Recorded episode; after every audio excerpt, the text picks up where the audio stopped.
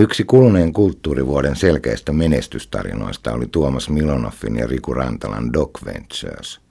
Kaverukset näyttivät televisiossa dokumenttielokuvia ja rakensivat koko tapahtuman ympärille voimakkaan hypen, jossa käytettiin tehokkaasti sekä televisiota ja radiota että sosiaalista mediaa. Rennot ja väliin hulluttelevatkin kaverukset olivat todellisuudessa melkoisen tehokkaita ja vakavia kansankynttilöitä. He saivat myös nuoremmat sukupolvet mukaan tutkailemaan sitä, miltä maailma näyttää asialleen paneutuneen dokumentaristin silmin. Kaikissa 12 esitetyssä dokumentissa aiheet olivat koskettavia, arkoja ja kiistanalaisiakin, mutta niistä sosiaalisessa mediassa herännyt laaja keskustelu pitäytyi pääsääntöisesti itse asiassa, eikä homo, kommari ja viherpiipertä ja vihoittelua esiintynyt juuri lainkaan, niin kuin monessa nettikeskustelussa on valitettavan usein tapana, oli aihe mikä tahansa kansa, ja tarkoitan siis laajempia ikäluokkia pelkkien nuorten sijaan, tuntuu janoavan elämyksellisesti tuotettua, väliin jopa runollista tietoa siitä, mitä maailmassa oikeasti tapahtuu. Kaikki siis kulttuuririntamalla näiltä osin hyvin. Näin minusta ensin tuntui, mutta sitten aloin myös vähän epäröidä.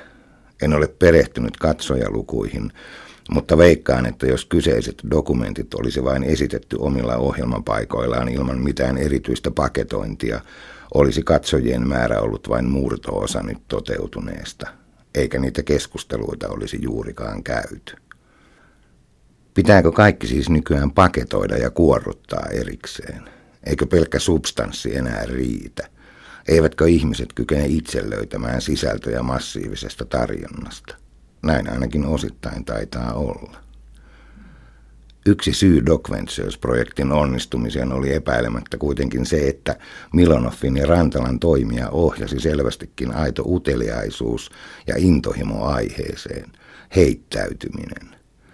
He eivät olleet pelkkiä kyynisiä paketoijia tai mainosmiehiä, joiden tehtävä olisi ollut vain pelata helppoa ja pinnallista mielikuvapeliä päästäkseen johonkin määrällisesti mitattavaan tulokseen, siis katsojalukuihin. Ei näitäkään mittareita toki sovi vähätellä, mutta oleellisempaa kaikessa kulttuurissa ja sen arvioinnissa olisi löytää parempia laadullisia mittareita. Nyt materiaalia olisi tarjolla, kunhan joku tutkija tarttuisi syntyneeseen palautteeseen ja eri alueilla velloneeseen keskusteluun ja analysoisi sitä meille.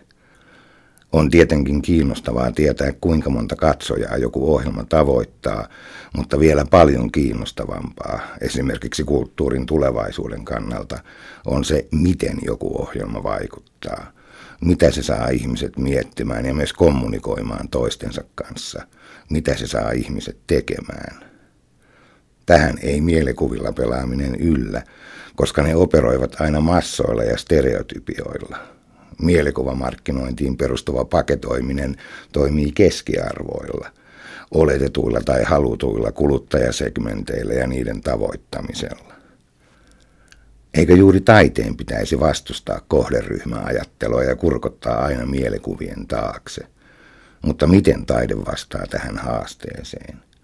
Kuulin juuri, että Suomen taiteilijaseura aikoo juhlia tulevaa tasavuosijuhlansa hylkäämällä vanhan logonsa ja uusimalla juhlan kunniaksi koko visuaalisen ilmeensä. On kiinnostavaa tietää, miten visuaalisen kulttuurin ammattilaiset, suomalaisen taiteen luovat huiput, suorittavat kyseisen operaation omassa järjestössään. Vastaus on aika yllättävä.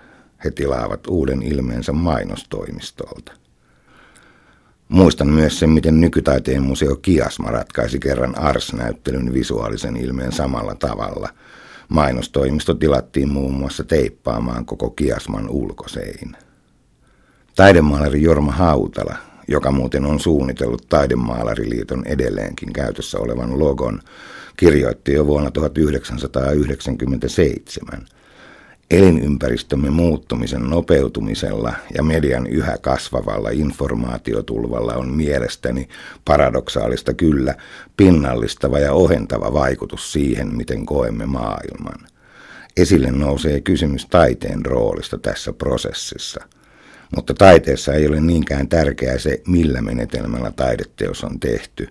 Pääasia on se, että tekijä on perustellut työnsä itselleen ja sitten sen suhteen maailmaan. Jos on väistämätöntä, että erilaista paketointia ja sitä kautta myös niputtamista ja mielikuvilla pelaamista täytyy tehdä, jotta kulttuurin tuotteet löytäisivät yleisönsä, tuottaa se uudenlaisen haasteen. Kuva ei saa jäädä mielikuvan jalkoihin. Minusta tuntuu, että Milonov ja Rantala keksivät tähän oivan ratkaisun. Hautalan sanoin he perustelivat ensin työnsä itselleen ja sitten sen suhteen maailmaan ja paketointi tavallaan tuottivat samalla myös sen materiaalin, jonka avulla tuota suhdetta pystytään arvioimaan.